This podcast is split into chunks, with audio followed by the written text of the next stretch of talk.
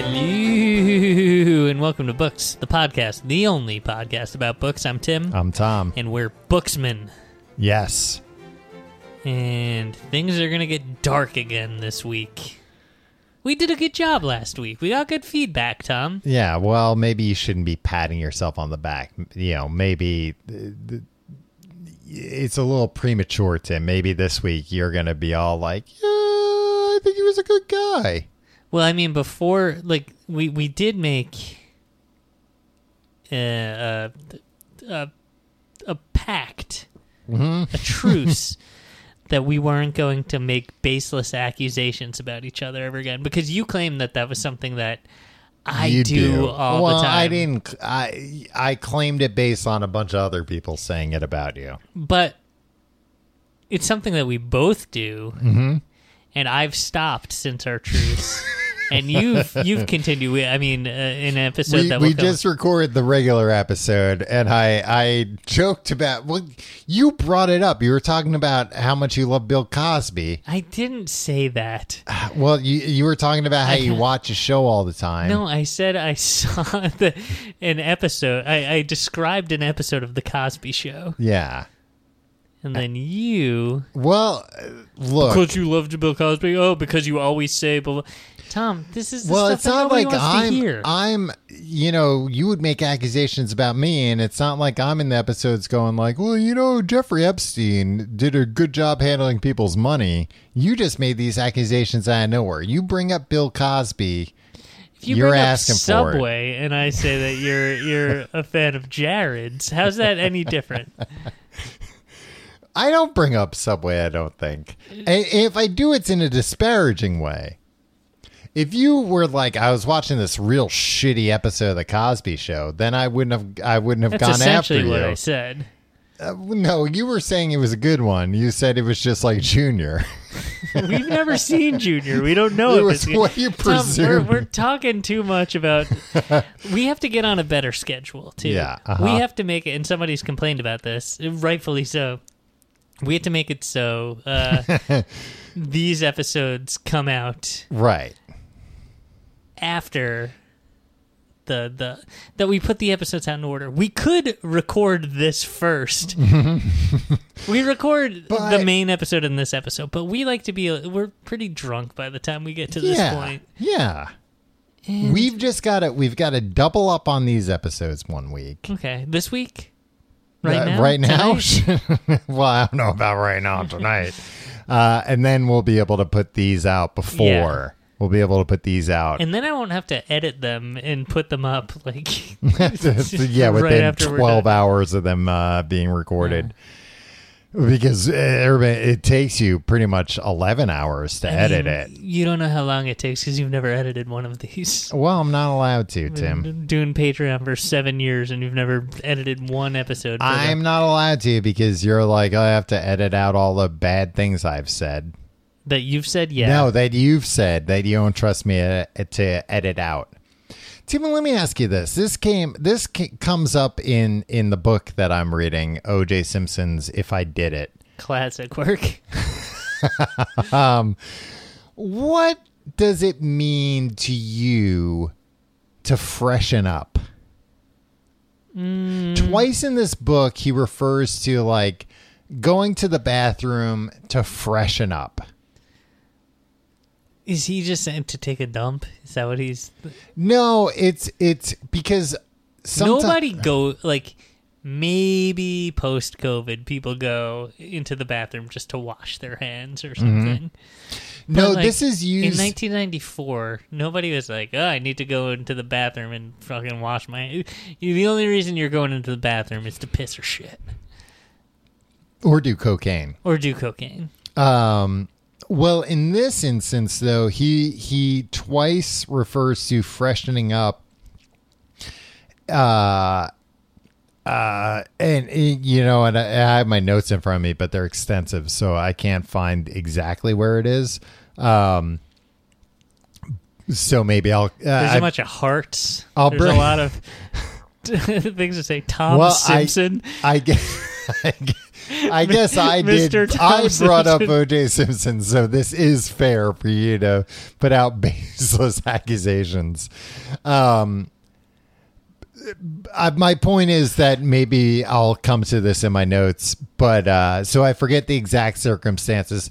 But in both cases, it's times when like he's been like traveling a lot and like basically he hasn't had a chance to like go home and take a shower. Ah, So it's like I went into the bathroom to freshen up.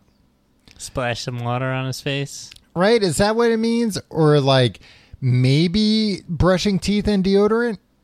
What more could you do to freshen up? Where is he doing this? In bathrooms. But wh- what what bathrooms where? I think one of them might have been an airport bathroom. If And then I think one of Simpson, them- one the of them man from might the have- Hertz commercials Yeah.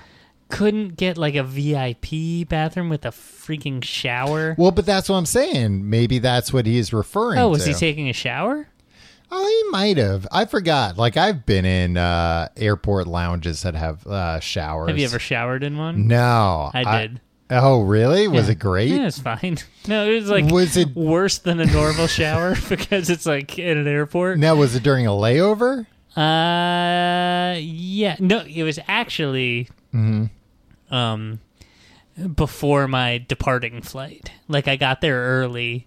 It was at, You're like, I'll take a shower. yeah, it was after I, I was at like a thing for a few days that was like uh essentially camping, so I didn't really have access to a, a shower. Mm-hmm. Oh, okay. And so before I flew Oh, home, I was like, great "Oh, I had a. VIP lounge, and Yeah. I, I got to, to to take a shower there."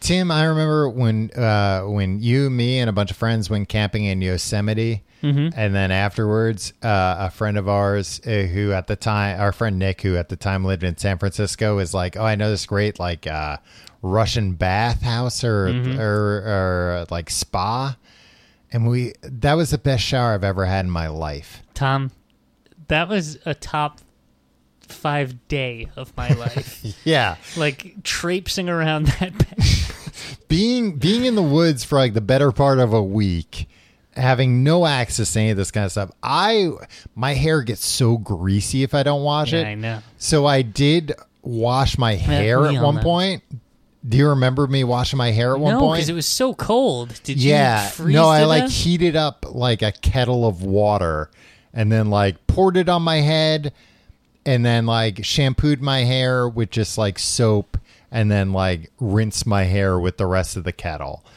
and like it wasn't good i don't think i got all the soap out but it was like i i felt better than i had but Right. going to that going oh my god we went when we so like you know before you can go in any of the t- especially the condition we were in you have to like take a shower first i would have paid the entrance fee just for like that hot shower with great water pressure Yeah.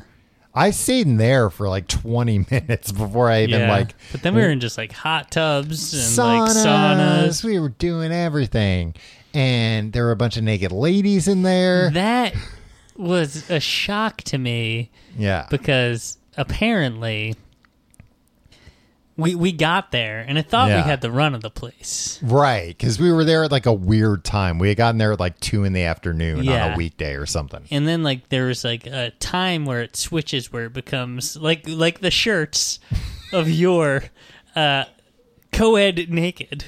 Yeah, Yeah, but I didn't know any of this. I thought it was just like dudes, and I thought maybe we just rented it out for us. Like I didn't know what was going on, and I got out of like uh, a sauna, Mm-hmm. and there were just a bunch of naked women there, and I was like, "What the hell is going on here?" yeah, and we had been in the woods. We had been away from women. for like three days.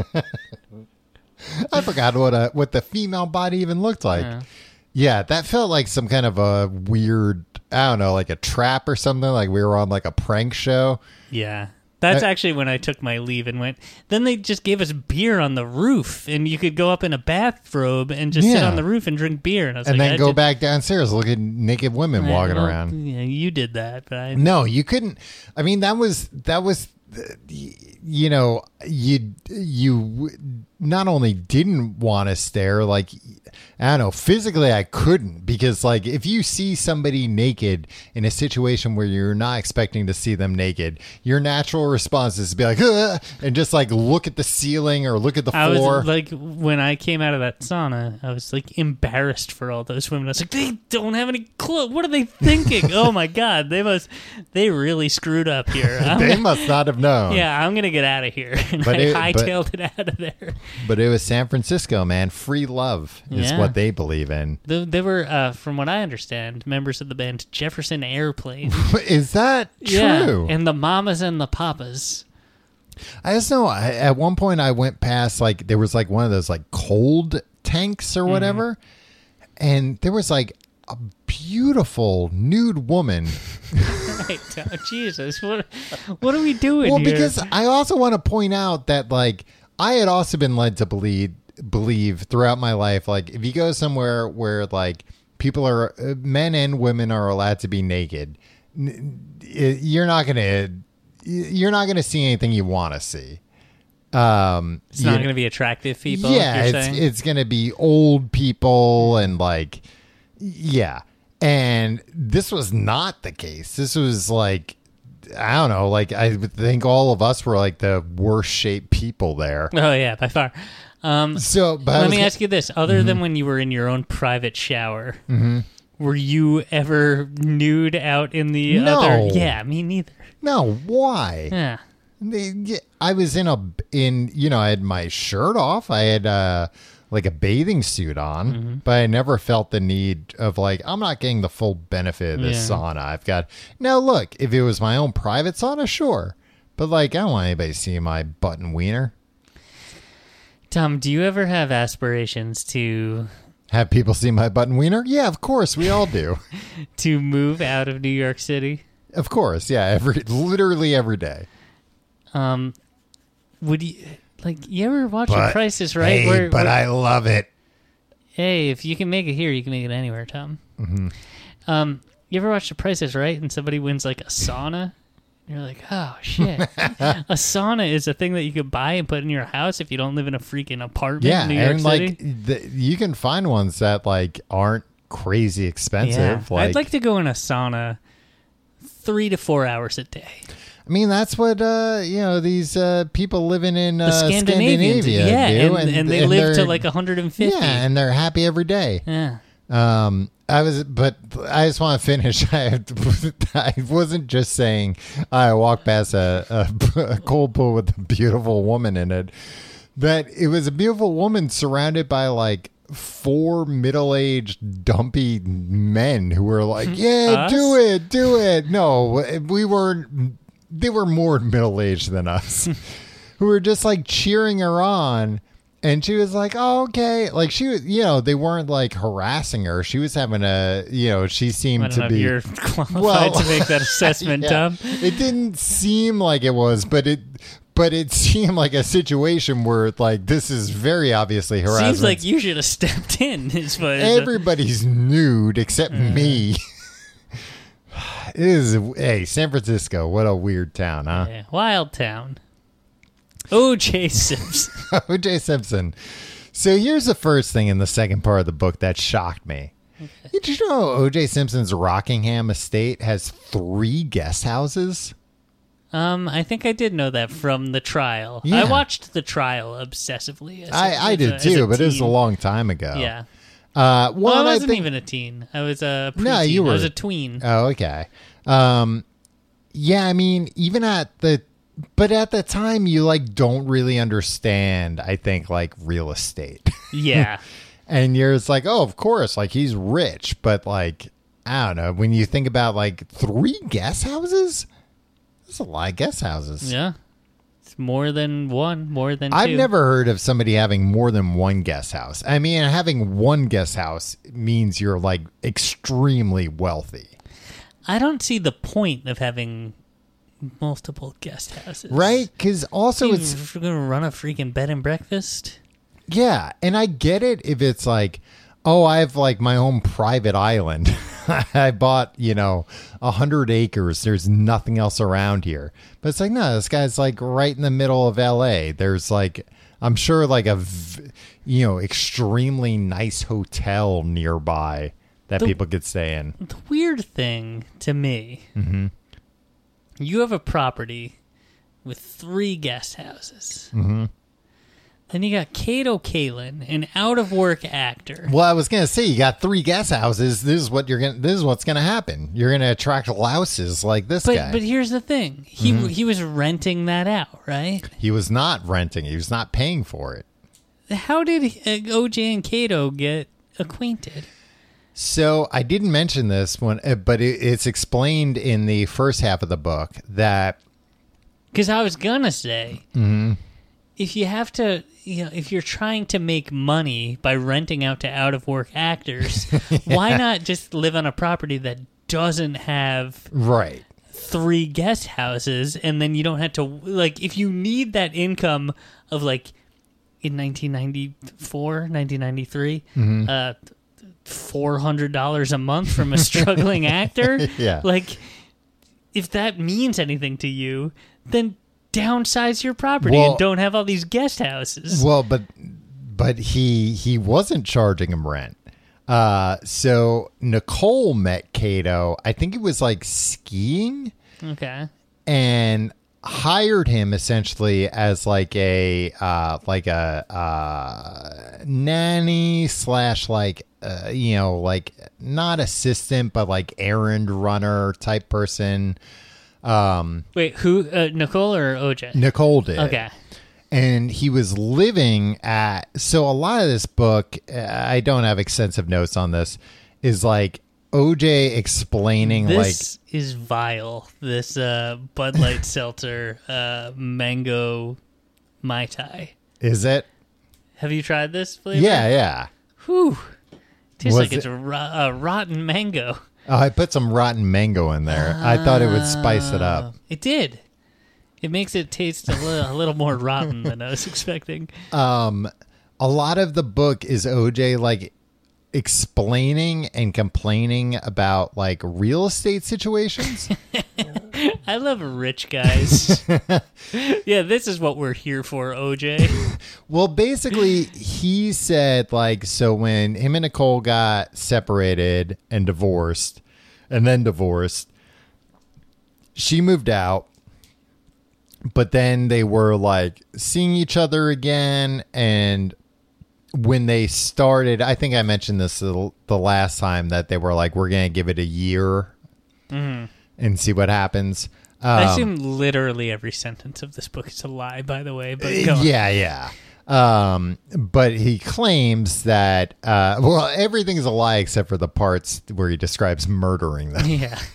Um, so he he explains uh, that you know she moved out or whatever, but then they were gonna get back together, and basically like she was gonna have to renew her lease, and she was like, I don't want to like, I don't want to do that.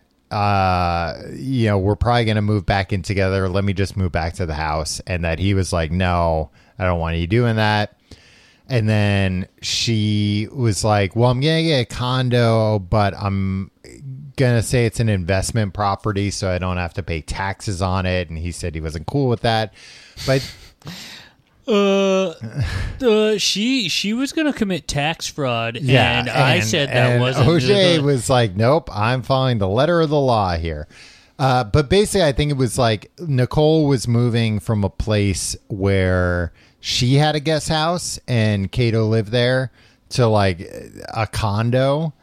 And she was like, I can't have this guy living in the condo. Like, OJ, you've got three guest houses that are mm-hmm. empty. Can he come live in one of those? And he was like, Yeah, sure. And according to him, he never really had that much of a it seems like he never really liked Kato, but he never really had that much of a problem with him. But that Nicole didn't like Kato at all and like told OJ to get rid of him. Hmm. Um, which, you know, doesn't completely track with like Kato's such a weird anomaly in all this. What's Kato up to these days? Oh, I uh, probably doing cameos. Oh yeah. Um, but yeah, just like such a weird. Yeah, I'm I'm actually sure he's doing cameos. But you saw me reach for my phone, and I was like, you know what? I'm going to be present for this. Yeah. I'm not going to just look at my phone and look Thank up you, Tim. what Kato Kaelin's up to, even though I'm dying to know. Um, yeah, so just like a really weird. I think OJ was basically like, this guy's living in one of my three guest houses. Uh, I've got bigger fish to fry. I don't really murders care. to commit. Yeah. Well, I mean, and this it's hard to remember or easy to forget that, like, you know, bu- bu- Hard to remember, easy to forget. That's me, Tom Reynolds. Um, that you know, OJ was busy. He was he was doing you know he was an NBC football commentator. yeah. So he was he was commenting on football uh, every week. So he was like flying around the country a lot. He was the spokesman for Hertz, uh, which meant he was like doing a lot of like I, I don't know if it was just part of his deal or he was getting paid, but like Hertz was like, you know, uh, would fly him around to like play golf with VIPs and stuff. He he had made this Frogman uh, pilot in a pilot. for NBC. Well, but I think like what I'm trying to say is like he had things going on Yeah. That it was like, yeah, and this frogman thing might go, and like the frogman thing, like it, it shot in like Puerto Rico and somewhere else. So like he was just traveling a lot. So I think for him, he was just like, yeah, I don't really give a shit. Like this guy's living in my empty guest house. He's not causing any problems. Whatever, it's fine. Um, but but in part two, when it starts. He talks about how uh, uh, Kato. Uh, I I forget what happened when I when I last uh, left off. We didn't really talk about the book. Yeah, but he said uh, uh, Kato like I guess like knocked on his door or whatever. Uh, was wearing a towel and had a magazine and asked OJ if he could use the jacuzzi. And he was like, uh, yeah. He's like, yeah, whatever. I don't care. And he was like, what are you reading? He's like, oh, uh, th- it was the, the latest issue of Playboy magazine. Kato's cool man. well, just like you're, so you've like weaseled your way into being like an errand runner slash nanny, which it sounds like he didn't really do. Yeah. And then like was living in that woman's ex-husband's guest house for free for months now. And it's just like hey man can i, can I uh, read playboy in your jacuzzi? You don't you don't get in that situation if you don't if you're not like kind of audacious. And you you don't oh get anything unless you i ask respect for it. him for it. Yeah.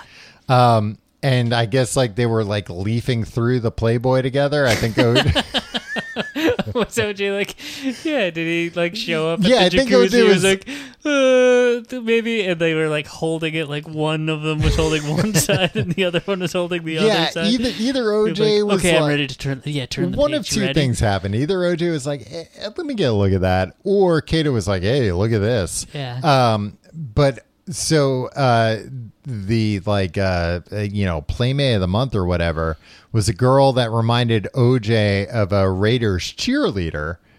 And uh, that he had known, and uh, Kato was like, "Oh, I know this." I think it was Kato like showing, like, "Hey, I know this woman. Like, check it out." And OJ was like, "That remind." She looks kind of like this Raiders cheerleader that I used to know. So he called her up the Raiders cheerleader. Yeah. Okay. Uh, apparently Kato offers He's like, "Oh, I can introduce you," and he's like, "Nah, I'll just call the woman I know that looks like her." And he left her a message and said, "Like, hey, I'm a free man." I think this is right after it was like, "All right, no, this isn't going to work with Nicole," according to him again. Um, and he's like, "Yeah, I'm a free man," but um, like he was dating Paula Barbieri, but whatever. He's Yeah. not a free man. He's active. Although I don't know if at that point she was his girlfriend, but I think it was basically like he did something shitty to her with Nicole. You know, he was like kind of sleeping with both of them at the same time. Does he kind of obscure all these timelines in the book? Y- yeah, a little bit.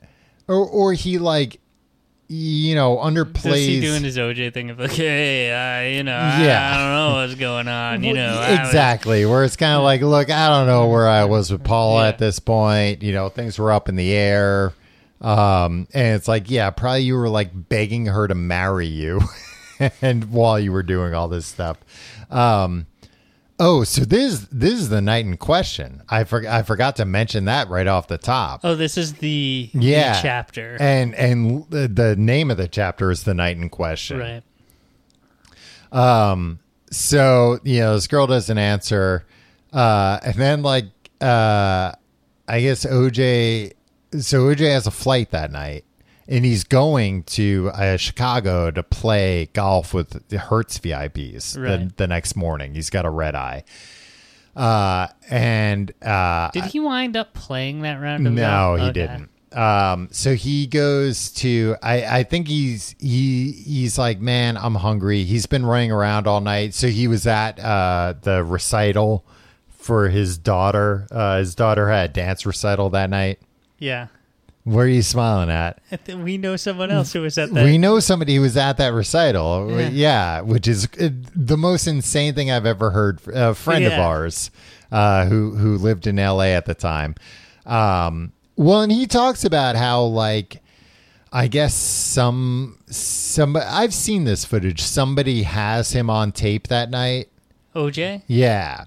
or our friend. No, uh, well, maybe our friend too, but OJ, um, because like they tried to, you know, in in the court hearing or in the in the trial, I guess they they said he was acting a certain way, but then the, this guy had video because he like zoomed in on. it. He's like, oh shit, it's OJ Simpson. So he was recording it.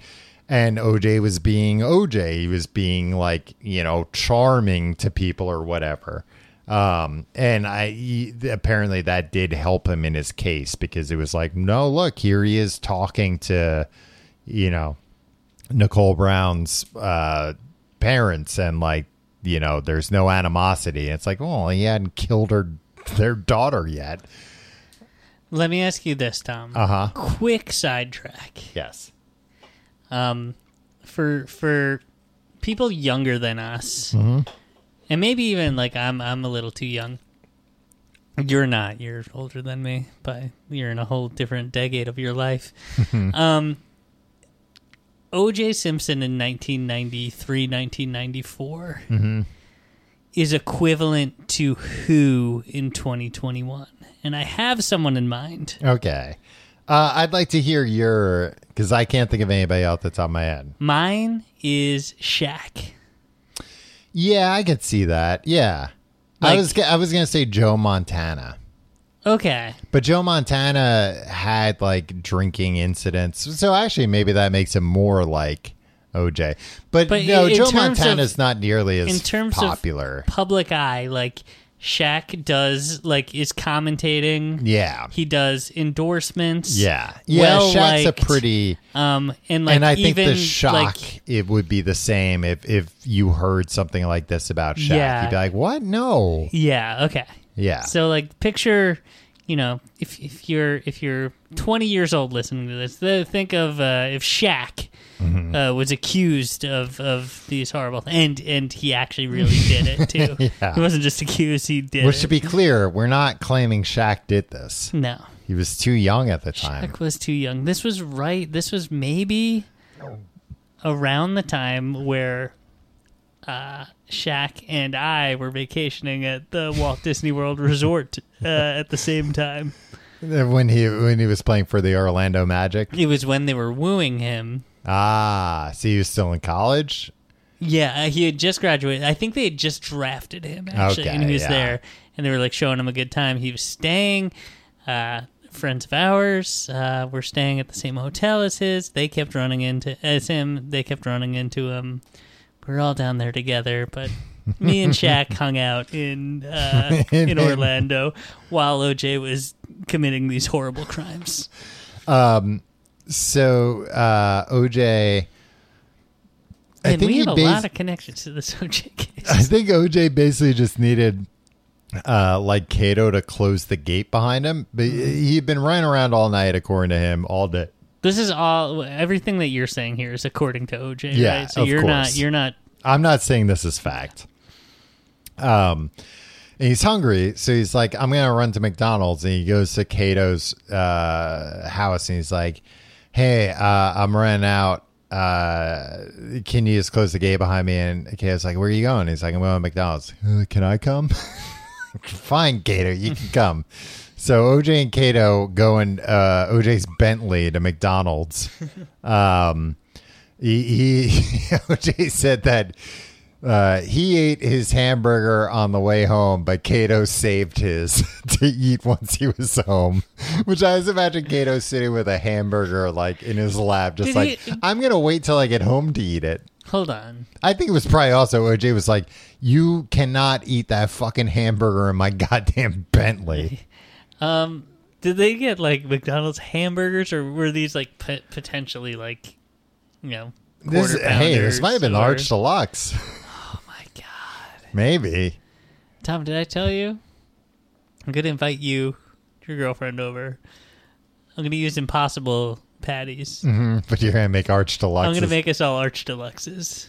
I don't know if I mentioned this, but uh, when we were doing the episode about ketchup, and uh, I was kind of shitting on these uh, like mayo chips and stuff, uh, I completely uh, did not realize that it was a mayo mustard combination. Mm-hmm. Mayo they- must, yeah. Yeah. So uh, I shouldn't have been so quick to judge because Yeah. Arch Deluxe was presumably the best hamburger ever. I don't know. It was just a McDonald's. Well, you'll see at my home. It was Tom. a McDonald's hamburger that they put pepper on before they cooked it. I think essentially Yeah. salt and pepper. Um, You know what the downfall of the Arch Deluxe was? They had bacon on it, and Yeah. McDonald's bacon sucks oh shit. yeah, especially back then. Yeah. Yeah. Sorry, go on. Uh, so they they go to McDonald's. They come back, and now OJ's um, he so he's packing his golf clubs uh for the flight because he's going to be playing golf. Um, so he's chipping uh golf balls in his driveway. Which uh, you remember hearing that in the case too. He said he was doing that that night. The one thing about all this, and I'm not saying that that this means he didn't do it, is like all the time frames. It's like tight timing on everything. And I'm not saying he didn't do it, but I'm saying I couldn't do it. that like if I have a flight, I'm not like thinking about anything other than that flight. OJ's on flights all the time, and Yeah, everything's ta- It's not like he has to wait in the line exactly. to check in in well, 1994, so he, right? he says even in when he's talking to the police that Remember the TSA yeah, it's pre 9/11. yeah. Uh he walks into first class and he's fine. he he says even like in his uh when he was interrogated when he first went in and they're like you know did you talk to a limo driver and he's like not really it, it was it wasn't the normal guy uh he's like well but did you talk he's like yeah i talked to him about like you know how i'm just always How he flying just murdered a woman. no, he's like. I'm just I'm just always flying. I'm always on planes. Um which which did make sense. Um he said that oh and he and he talks about how exhausted he was a lot in this. I think trying to set the like how could I have done this? I was so tired. right. Um I can't even. I can't even. Here's one people. thing I I'm wondering about. So you know, n- the reason why Ron Goldman was at Nicole's was because he was delivering glasses that Nicole Brown's mother left at the restaurant, Mm-hmm. and that Nicole called the restaurant and and said, like that's all corroborated, right? Like. I believe so. Yeah. Yeah. right. Like that they would. So uh, that's why I never understood this idea of like, oh no, it was uh, they were having an affair and like that. I mean, it.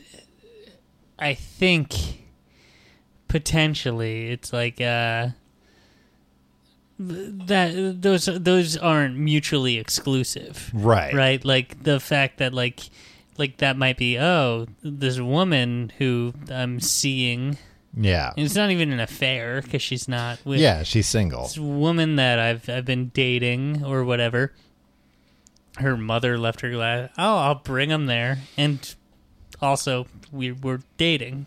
Yeah. And also, like, the age difference between them, he was 25, she was 35. It's not like an insane, like, I just remember as a kid, this case, it was like, oh, like, it was a young, and obviously it is a younger man. But, like, I don't know, that's not like an insane age difference. No, And especially that way, especially like a woman with a younger man. Mm-hmm. Like you, you know, that's that's not seen near the. But even if it was a guy, a thirty-five-year-old guy with a twenty-five-year-old woman, you'd be like, yeah, a little young, but mm, whatever. at the I mean, a couple of years. I, I, this is right around the time a 39 year old Jerry Seinfeld was dating a 17 year old. Yeah, exactly. Um, and they like put it in People magazine, like, "Hey, Hey, spotted out on the yeah. town, man about ah, town, Jerry Seinfeld." uh, check out the Lovebirds. A man who's almost 40 dating a girl literally in high school. Um, yeah, so I, I just feel like that angle from the media, like, in my mind, it was like, oh, Nicole was like in her well into her 40s, and this guy was like 22. And it's like, no, they weren't that that far away in age. But I also think, like, I don't know, maybe I'm just not reading in the right places, but uh, I feel like I've never heard anything other than speculation that they were seeing each other. And it seems like at this point there would have been like yeah, I think I people- always took it as gospel because of uh, Chris Rock and Bring the Pain. Was Yeah. like, uh, you know, eh, eh, like his whole bit and everything. Chris Rock's bit in Bring the Pain, did not age well, yeah. boy, Yeah. oh boy. Um the refrain was, "I'm not saying he, he should have killed her, but I understand." yeah. He kept repeating that after uh, after everything. jokes, yeah. not not Wow. great. Um, so then also uh, at this point, OJ, I forget why, but OJ talks about whoopings, like getting whoopings as a kid. Mm-hmm. And basically, he's you know he's one of these uh, boomers who's like, I was beaten, it was fine, like I deserved it. I get that now. And then he talks. I was murdered with a knife. Well, he talks about like you know getting whoopings as a good thing, and then he talks about how one time when he was sixteen, his uh I don't know like something ha- he, he kind of glosses over it, but like basically something happened with his sister and he was blamed for it, and in his mind at least, it was his sister's fault, not his fault. But his dad told him like go upstairs and that meant like go upstairs and basically get ready. I'm gonna come up there and you know whoop you For with a a belt or yeah. whatever. And I guess his dad came in and he said to his dad, uh, "You're not gonna give me a whooping." And he was like, "What?" He's like, "If you give me a whooping, I'm gonna kick your ass." And now at this point, I'm imagining like a 16 year old OJ Simpson Mm-hmm. is probably like fucking the football star. yeah, he's a he's High an, team, an yeah. up and coming football star. And like he said, he's like, I was almost as tall as my dad, and he was like, I was sure I could be his ass. And it's like, I'm sure a 16 year old that goes on to win the Heisman Trophy Yeah. could kick. I don't really sh- understand what the Heisman Trophy is. a good football player. Yeah. But be- do you know what it is? It means you're good at football. But what position and like, Any what- position. Yeah, okay. Uh, but that means you could probably kick the shit out of a man who is probably in his like 40s or 50s at that point. Mm-hmm. Like that, I completely agree. I completely uh, get. That happened. His dad. his thirties though. his dad- could have been younger than you. That's true. Uh, his dad, well, a, a six, a 16 year old that goes on to win the Heisman Trophy could beat the shit out of like a 35 year old too. I think. Tom, a sixteen, any sixteen-year-old could beat the shit out of you. No, not a really weak one. Maybe not one that hasn't gone through puberty yet. Um, Yeah, I'll take on any late bloomer. hey, if you haven't got through puberty yet, I'll beat the shit out of you. I I guarantee it. Just try me. um. So basically, after all this, where he explains like whoopings are fine, people overreact. I got whooped as a kid, and I deserved it, and it was good. His dad was going to whoop him when he was 16. He told him, "You're like, not." Listen, asshole. No yeah, he said, "You're not going to whoop me anymore." His dad gave him this real angry look, walked out. The two of them did not speak for 10 years. Wow. And now that does not mean they didn't see each other. His dad came over for Thanksgiving and for Christmas, but they did not speak. And everybody in the family knew they did not speak. And then one day, the whole family was watching football or sitting at the, the table for Christmas or something. And he like said to his dad, like, uh, did you see Joe Montana today? And his dad was like, yeah, that was a good game. And that, and then they spoke again and they never talked about how they didn't talk. so it's like, oh yeah, you're right, OJ. It does sound like it's good for your dad Yeah. to beat the shit out of you regularly. Um, uh, so now, so he's been chipping golf balls, and now he he says a guy named Charlie who was a friend, like a friend of a friend, a guy that he would see out, and he's like, he's one of these guys that was like, hey, if you're in the neighborhood, stop by anytime. He's like, this guy took it literally, and he stopped by and he, he came by and was like at the gate and like oj came to the gate opened the gate and he told him uh he was like i i was just hanging out with some people and they told me that nicole and faye faye resnick uh, uh, that they were in Cabo with Nicole and Faye Resnick, and they were doing a bunch of drugs, and things got like really kinky, and that OJ was like furious, again, he wasn't jealous. It was just because like I don't want my kids around that. That's his whole bullshit throughout this book. Um and He that really cares about his kids is what I'm getting from this. and that they they uh you know they he's like all right charlie like get in the car we're driving over there and he does and that uh like before oj gets out of the car he he pulls a knife out from under the seat that he always had under there because quote la is full of crazies.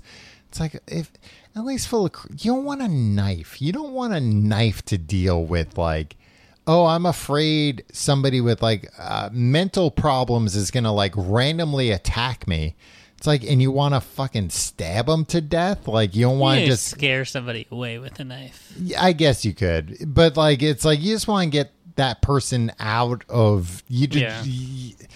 so Look, you're not going to get an argument from me. I think OJ's right that you should always carry a knife around Los Angeles. Sorry, Um, look, I don't agree with OJ on a lot, but on this, yeah, bring a big knife with you he everywhere you go in claims Los he claims that Charlie like snatched the knife out of his hand and was like, "What are you doing? Like, don't do that." I'm like, nobody snatches knives out of anybody's hands. Yeah. That's a very dangerous thing to do. Um, I forgot about this uh, aspect of it that Nicole's dog was named Kato. oh, I didn't know that actually. Yeah, and what a weird thing that is. I forget, you know, he doesn't explain it obviously, but like what a weird thing. I don't think it was a coincidence. I think the dog was named after Kato, which is a weird Maybe the kids really liked Kato, and then they got a dog, and they're like, "You name the dog," and it's like, "Let's name him after Uncle Yeah, Kato." I mean, I guess like Kato's a nickname. That's not Yeah. his uh, Christian name. I don't know. We don't know. No, it's not. I What know it's uh I'm not sure what it is, but I know See, now I'm picking up my phone and I am going to look up Kato. But I, I know that that was just a nickname that he was like uh, Kato from. the- Brian Gerard Kaelin. oh yeah, not nearly ca- as catchy as Kato Kaelin. Uh, How old do you think Kato Kaelin is? fifty four. 62. Wow. Um. During this, OJ keeps describing himself as steamed throughout. Tom, I read this back in when it when it came out, Yeah. 2006, 2007. Yeah, around there. The only thing I remember Mm-hmm. is that he kept using the word stole. Like I stole across the lawn. I stole away. I don't think I noticed that, but I did just notice like- steamed. He used steamed at least twice. Yeah, and I was like, this ghostwriter sucks shit. Yeah. Uh, I mean, he, I, you know, thankfully doesn't get into the the gruesome details because he claims that like He bi- blacked out. yeah that he blacked out that like uh i mean you know to his credit he doesn't claim that like oh i walked in on the two of them you know and and i got so mad that it I don't think you have was to give OJ any credit.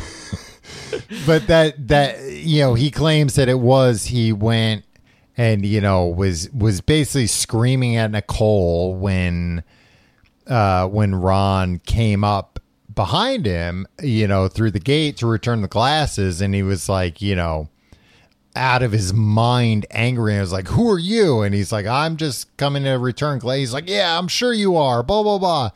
And then that like i guess uh, you know again according to him that like ron goldman like a decent human being you know was scared for nicole and was mm-hmm. like hey like stop stop screaming at her relax.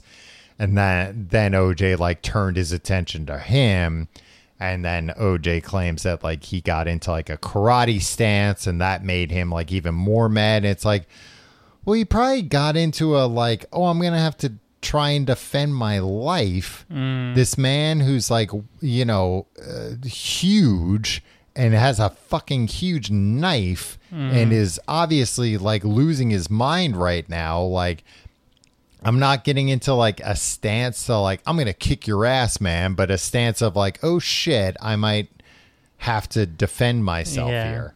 Um so yeah, you know, he doesn't get into details. Um but uh he he claims that uh this is another weird thing that I haven't really heard about, but that like when he went to the airport, you know, so he like he gets back in the car, drives back to his house, you know, uh, uh, hops the fence, slams into the AC, which Kato hears, later Right. testifies to. And at that night, like, asked OJ, like, did you hear that? Like, did you hear something? And, um, uh, but uh, you know, he gets in the limo eventually, drives off. Um, he claims that he bundled up his clothes and the knife and gave it to Charlie and told Charlie to get rid of it. And like, you know, the the ghostwriter of this is like uh, Charlie's made up. I don't buy any of this, and I don't buy it because like Charlie appears and disappears as convenient, but uh like it does make me wonder like you know nobody knows what happened to the knife and the clothes. People c- claim that it was in the bag that was handed to rob kardashian. Um that i he gives again to Who we're allowed to say here, whose daughter had sex with Ray J, but we're not allowed to say it in advertisements. That's true So if you hear an advertisement about Ray J, and you wonder why you that didn't hear it from us. But Robert Kardashian's daughter had sex with Ray J on videotape. Um OJ does make a good argument here of like why would I have flown with the murder weapon and my clothes to Chicago and back and then like try to re-enter my home that was swarming with police with all that stuff? Right. that he was like they told him like you can't take that in and that's why he handed it to robert kardashian. Which like uh, uh, i think he, it's not impossible but i think he does have a good point there and i think it's just like no yeah you got rid of it in some other way Right. uh th- you're right though that does sound insane why would you have done it that way If you were a rich person with a mansion, wouldn't you have some sort of incinerator? Oh yeah. Uh, we uh, we were watching this show uh, on Netflix called Heist. A very good show. Uh, I believe it's pronounced heist. it, it's uh, about heists, and uh, the one we just watched.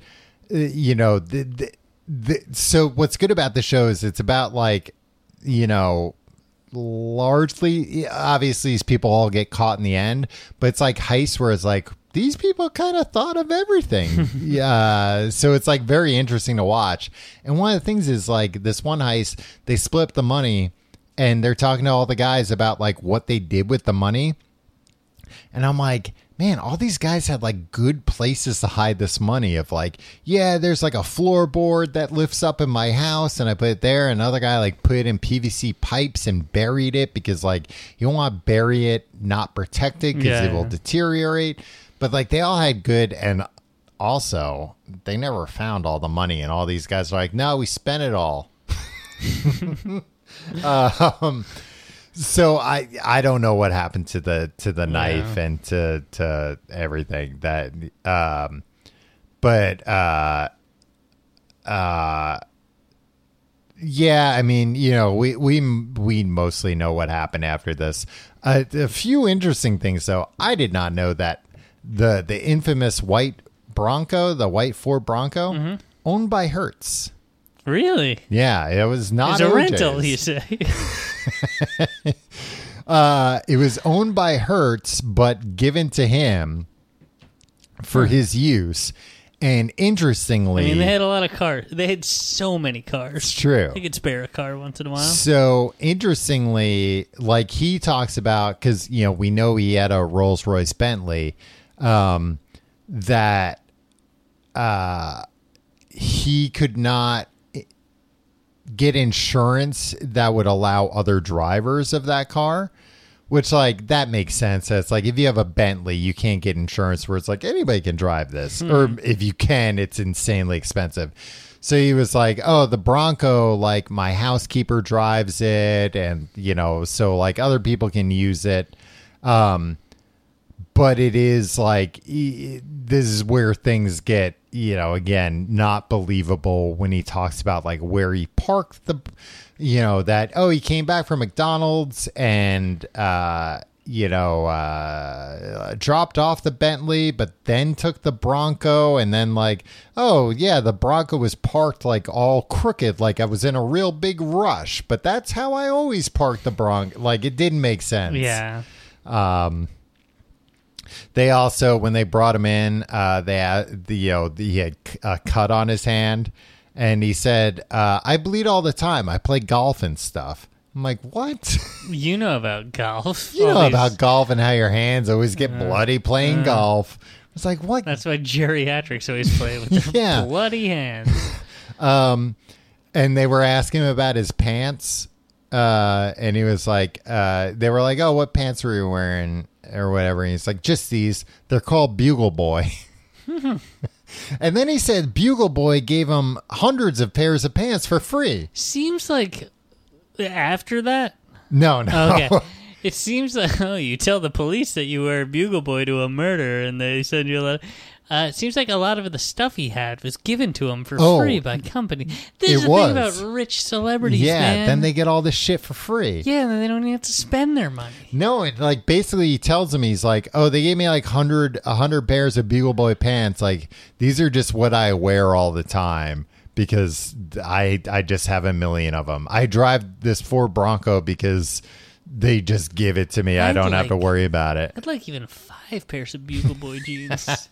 Well, but here's where the cops should have grilled him harder because uh, I think they were like, so the same pants you uh, like played golf in, you then went to like your daughter's recital, and he's like, well, yeah, I mean, you don't really get your pants dirty playing golf. It's like, so you don't get your pants dirty, but you do get a lot of cuts on your hands. bleed a lot. And even in so this part has the the purportedly at least I assume this is the real transcript because it doesn't make him look especially good, but the transcript of when he first spoke with the police and. Uh, even that, it's like they did not go hard enough on his cut finger.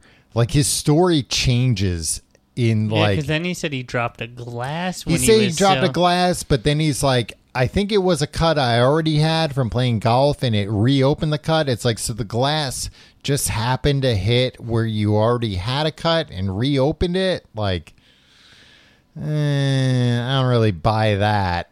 Um, Do you have any cuts on your body right now? I don't believe I do. I always try to think about uh, if I was asked questions by Yeah. cops because there was a murder or something. like, um, like I don't know where I don't Yeah. think I have any any abrasions, but I like, mean, in fairness to him, looking at the picture of the cut, it was not that deep of a cut. And I would think if you, well, he had gloves on though, presumably. Yeah. So I was gonna say, I would think if you like killed people in such a gra, you know, such a violent way, you would get more cuts. But, uh, but again, that's one of those things where it's like, you know what? Maybe you're telling the truth. Maybe you did cut it on glass. Maybe it didn't happen during the murder. That's fine. There's a hundred other things that point to you as Yeah. the only possible person who could have done this. Um, oh, but when he went on the on the um the fucking Bronco chase and he came back home, um, he was mad because there was a sniper pointed at him on like a neighbor's roof, and it's like, well, you had a fucking gun in your hands right? and you're a suspected murder suspect. They let him go inside and freshen up Freshen up. before before they like took him out where they were like all right all right you led us on a big wild goose chase but like we'll let you freshen up before They also were afraid he was going to blow out his blow his brains out on national television. oh yeah but this is presumably after they had like gotten the gun away Yeah. from him and everything that they were still like okay um Mo- most people are allowed to freshen up right before they're yeah arrested. um It's murder suspects.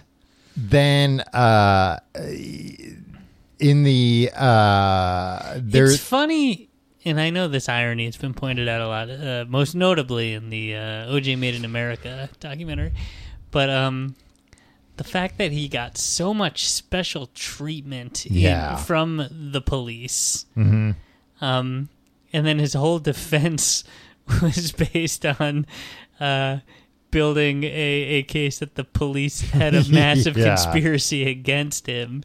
yeah Um, it's just- it's well they funny. talk at one point uh uh who is it dominick dunne the the writer or no that's his daughter who's who's the writer Jeffrey Toobin. no not not jeffrey toobin a different guy hold on let me i, I gotta reopen the old kindle app here to see what this guy's name is and What writer? the he like wrote about it for Vanity Fair. Uh, I think you mean Jeffrey Toobin. No, it's not fucking Jeffrey Toobin. I know Jeffrey Toobin when I see him because he's Yeah, you know a lot. You you know when you see you know a lot of parts of him when you see him.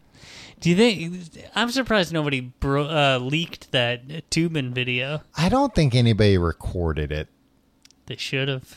I don't know if they should have. I don't think I would have liked to see just an It presumably went on rep- long enough that somebody could have pulled. I think somebody probably at least pulled out their phone and like videotaped their screen for like HR purposes. maybe. Leak Uh, it. No, it is Dominick Dunne. I forget the name of his daughter. His daughter was unfortunately murdered. Who? uh, Dominick Dunne's daughter? Yeah.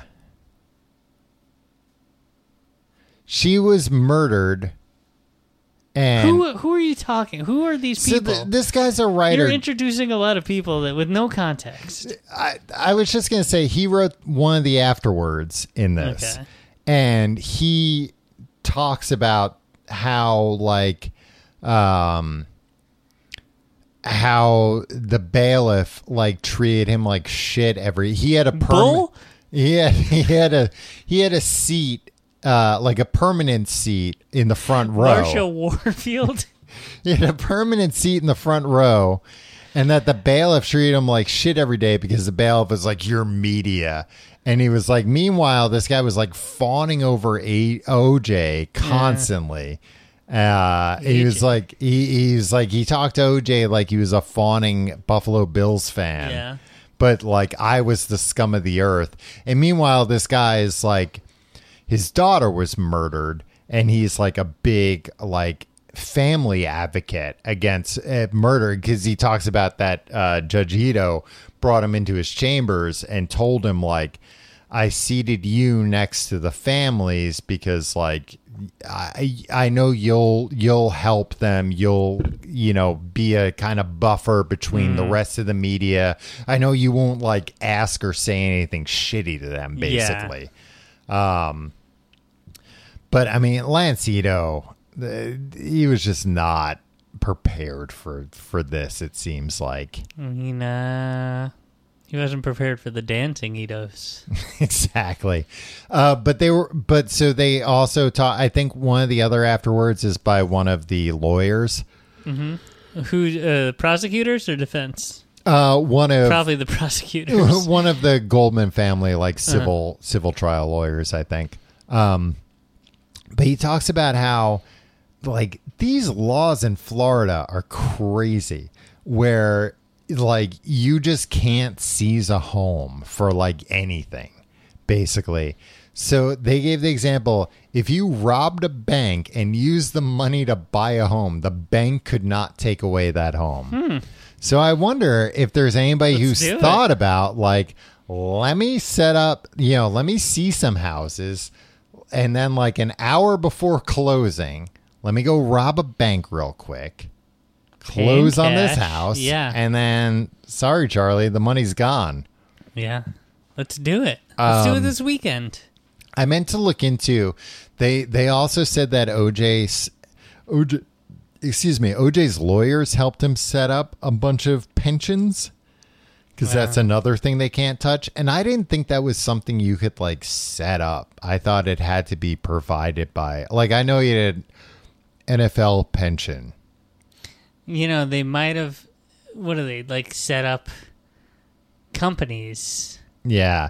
Well, so that th- then, like, if you make an LLC and just be like, hey, I'm going to grant OJ this pension. And, like, the, you know, like, if you, Mm-hmm. if, if, if I start a company, and and be like, okay, like I'm starting a company, I'm hiring you, Tom. yeah. Um, and then just, hey, I'm gonna, I've granted you a pension, and then you give me all your money. Well, they talk about. I don't. Yeah, I mean, I guess it was something like that. They do talk about how, like, he had set up a shell corporation for these book rights, where basically it was like the this shell corporation sold the book rights, and then the shell corporation paid him. One thing that is underreported in all this, I think, you know uh, that that does go uh, contrary to the to the um, Goldman's uh, idea of like, oh, we we like screwed him. We we took his book away. It didn't come out, and like we put it out, and now we're making the money from it. Is that OJ got paid his advance and spent it immediately. So like OJ did make uh, around six hundred thousand dollars Oh, wow. uh, from this book, where it's just like, well, you Did can't. buy property in Florida with it? I think he might have. yeah. Uh, where it's just like, yeah, I mean, you can't seize money that's gone. Uh, And that's Murdoch money, by the way. It's Rupert Murdoch's money that uh, was paid to O.J. Simpson. Yeah. Um, they tried to seize, the Goldmans tried to seize his uh, right of publicity, which would have been his the commercial use of his name, image, and likeness. Uh, which I think would have been pretty funny if they were like, now we've got that. Now we're going to have OJ Simpson endorse products that maybe he isn't even like. Yeah. So that didn't work. I think for that reason that they were like, no, you can't just like own somebody else's. They were talking about that there's like two different rights of publicity. One that's like eh, your right to stop somebody from disparaging your name, and then your right to like make money on your image, your like, you know. Uh, I think they try to get both, and they they just couldn't. Um, OJ had a lawyer named Tappan Z, like, Like the, the bridge, bridge? Okay. which apparently literally everybody in the courtroom said like the bridge at the same time. Um, but also freaking like, was it? I don't know if it was the day the book came out, but I think it was maybe the day the Oprah interview aired, which was like the week the book came out, was when the Vegas thing happened. Oh, really? Yeah. And basically the this lawyer is like that's as far as I'm concerned like that's not an accident. Like OJ uh, always has tried to control the narrative. And apparently 3 weeks before this, he contacted the FBI about it and was like I want to set up a sting operation with you guys and have it televised on TV, like when I, you know, bust in to get my stuff back. Um, so basically, they're they're like, he, I, they were like, we don't think he counted on like getting arrested and getting the book thrown at him, but No, I, I don't think he counted on that. Actually, but that I don't think he was like, "Well, the thing is, I'll I'll go to jail for several years." but that he did think like I'll do this and this will take all the attention away because then there will be this story about a triumphant OJ Simpson like getting his you know his memorabilia back from like a sleazy guy. Wait, instead, uh, you said the Oprah inter- what Oprah interview? There was an Oprah interview with the Goldman family Uh, w- uh, around when the book came out. got it. Um, and also b- before this, OJ was doing like signings and stuff, but apparently it was like somebody in his entourage would get paid in cash. And then, you know, by the time the plane landed back in Florida, it was like, I don't know what happened to that money Yeah. it's gone now. You can't seize it. Like he went to like extreme lengths to n- like try and make sure the Goldman and Brown families never got a dime from him. Uh, you know, and if that meant hiring very expensive lawyers, that was fine. If you saw OJ in a supermarket, would you say anything to him? I think I'd probably be like, "Hey, you're a real piece of shit." Yeah, right. Yeah, you're He's getting not a gonna naked murder you in gun, a s- but you're supermarket. ba- you're bad in real life. Yeah. Yeah, I think I would because you're right. He's not gonna he's not gonna murder like, and even if he punched me, it's like, well, that's not gonna end well for you. Mm-hmm. But I I think I would just because like I don't know, you got that chance. I mean, I'm sure probably thousands of people have said, "Hey, you're a real piece of shit" to him as he's been in the supermarket or whatever. I was in, uh, I mean, at Carnegie Hall, um, in the fifth row, I think, when George W. Bush took the stage to give a speech like last year. Mm-hmm.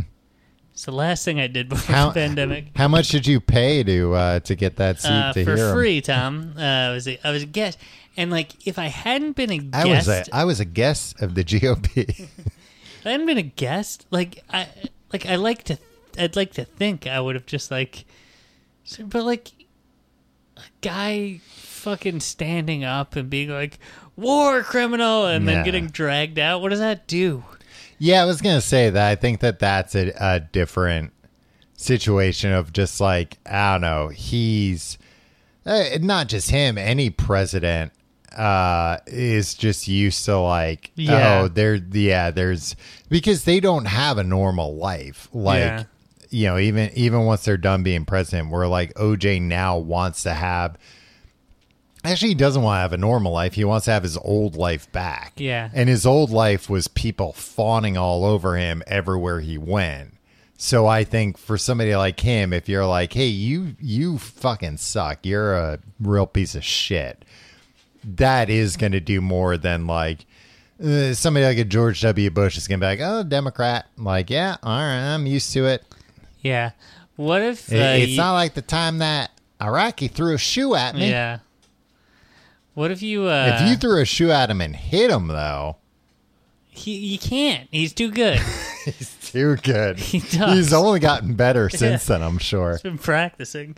Um, if you were in the supermarket with OJ, Mm-hmm. his back's to you. You know it's him. Mm-hmm. He doesn't even know you're there. You're in the spaghetti sauce aisle.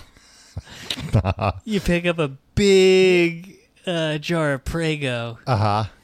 You see, you can smash it over his head. Yeah, I'm not gonna assault him. All right. He didn't murder anybody I know. So I'm not- it's fine. It's not fine, but I'm not going to go to jail for assault over uh, somebody else. Although this Dominick Dunne, he talks about at one point that like he uh, after his uh, uh, daughter was murdered.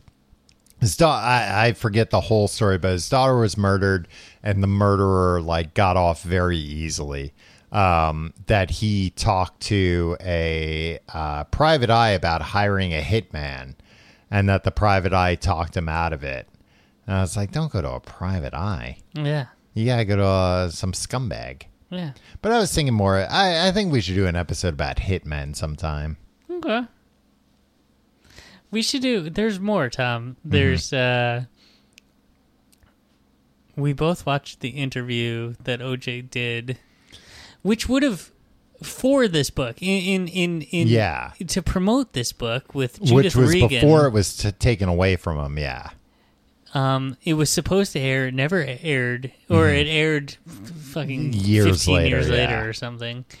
Um, with Judith Regan, what has scooped this whole book? He he goes through like all anybody was gonna do was buy this book to read that chapter that you Yeah. recounted about like oh like let's see how it actually happened.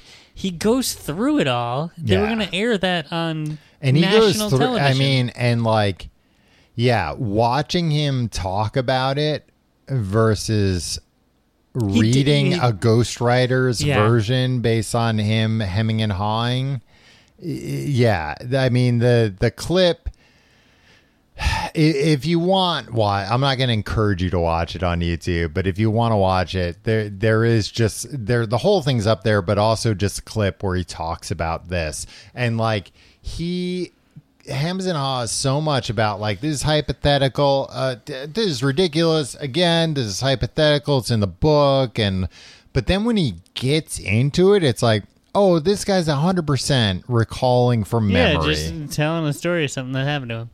Um, like he's giving too many details here that he's not this good of a storyteller. but why would they have? Do- I mean, I guess you sell it to Fox or whatever, even though it's News Corp. You're just like cannibalizing.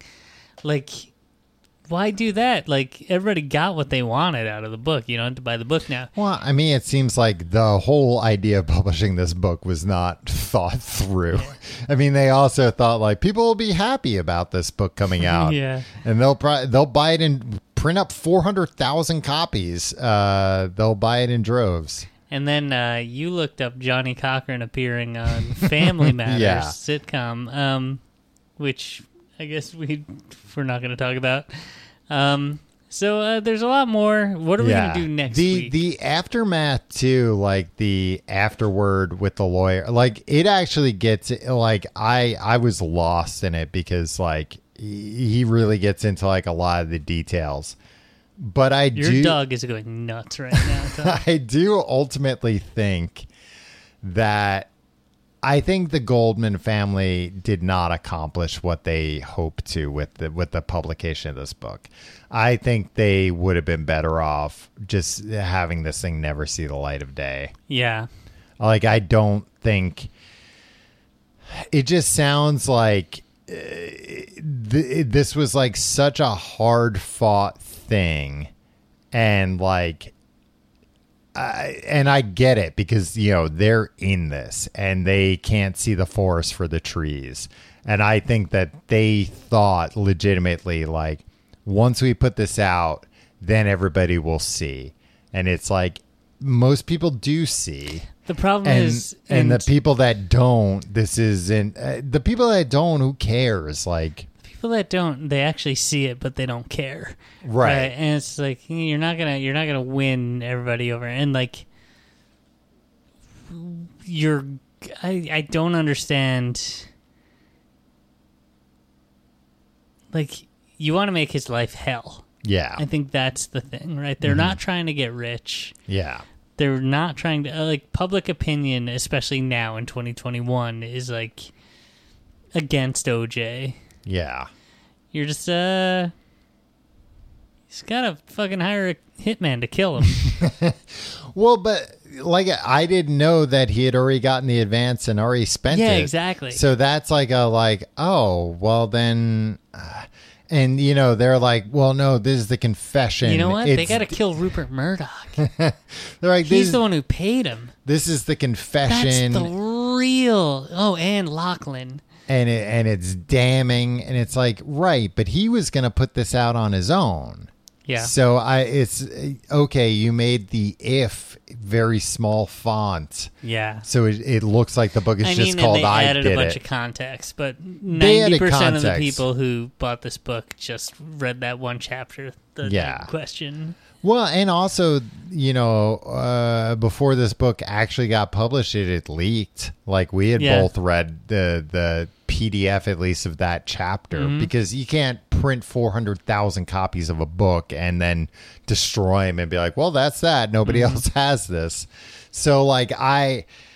I don't think that they did it for money or anything like that. I think they did want to hurt him, but I I just think again that they're like they couldn't understandably take a step back and realize like this isn't actually this is hurting us more than it's hurting him because now we're having to like you know this is bringing everything back up and Yeah. we're having to like be in meetings about this fucking sick book that somebody wrote about killing our son Yeah. like I, I think it caused more of a toll on them than than they uh reckoned it would Well, I think uh, as we discussed, the only solution is to hire a hitman to kill OJ and the Murdochs. Um, any last words? hypothetically Hypothetically, shouldn't do that. or maybe you Shouldn't do should that but who are we all- to yeah. say I don't know. We're not going to do it. I'm not going to do it. I'm not going to encourage anybody except for maybe Fred Goldman to do it. yeah But he's not listening to me. You don't know. He might. He He's might not a be subscriber to the Patreon. he might be. Uh, Whenever I get a ping for every new Patreon, and I'm always like, "Is it Fred? No, Yeah. not Fred Goldman this time." We should reach out, give him a free one. Yeah, that's true. Maybe he's pirating it somewhere, which I understand you can't do. So don't even try. Uh, yeah. Uh, are we gonna watch Naked Gun thirty three and a third next yeah, week? let's do that. All right, we'll both watch it. How about that? talking about family matters a lot more. well, it would be the worst thing in the world. All right. Well, thank you for being a patron. Uh, we love you very much.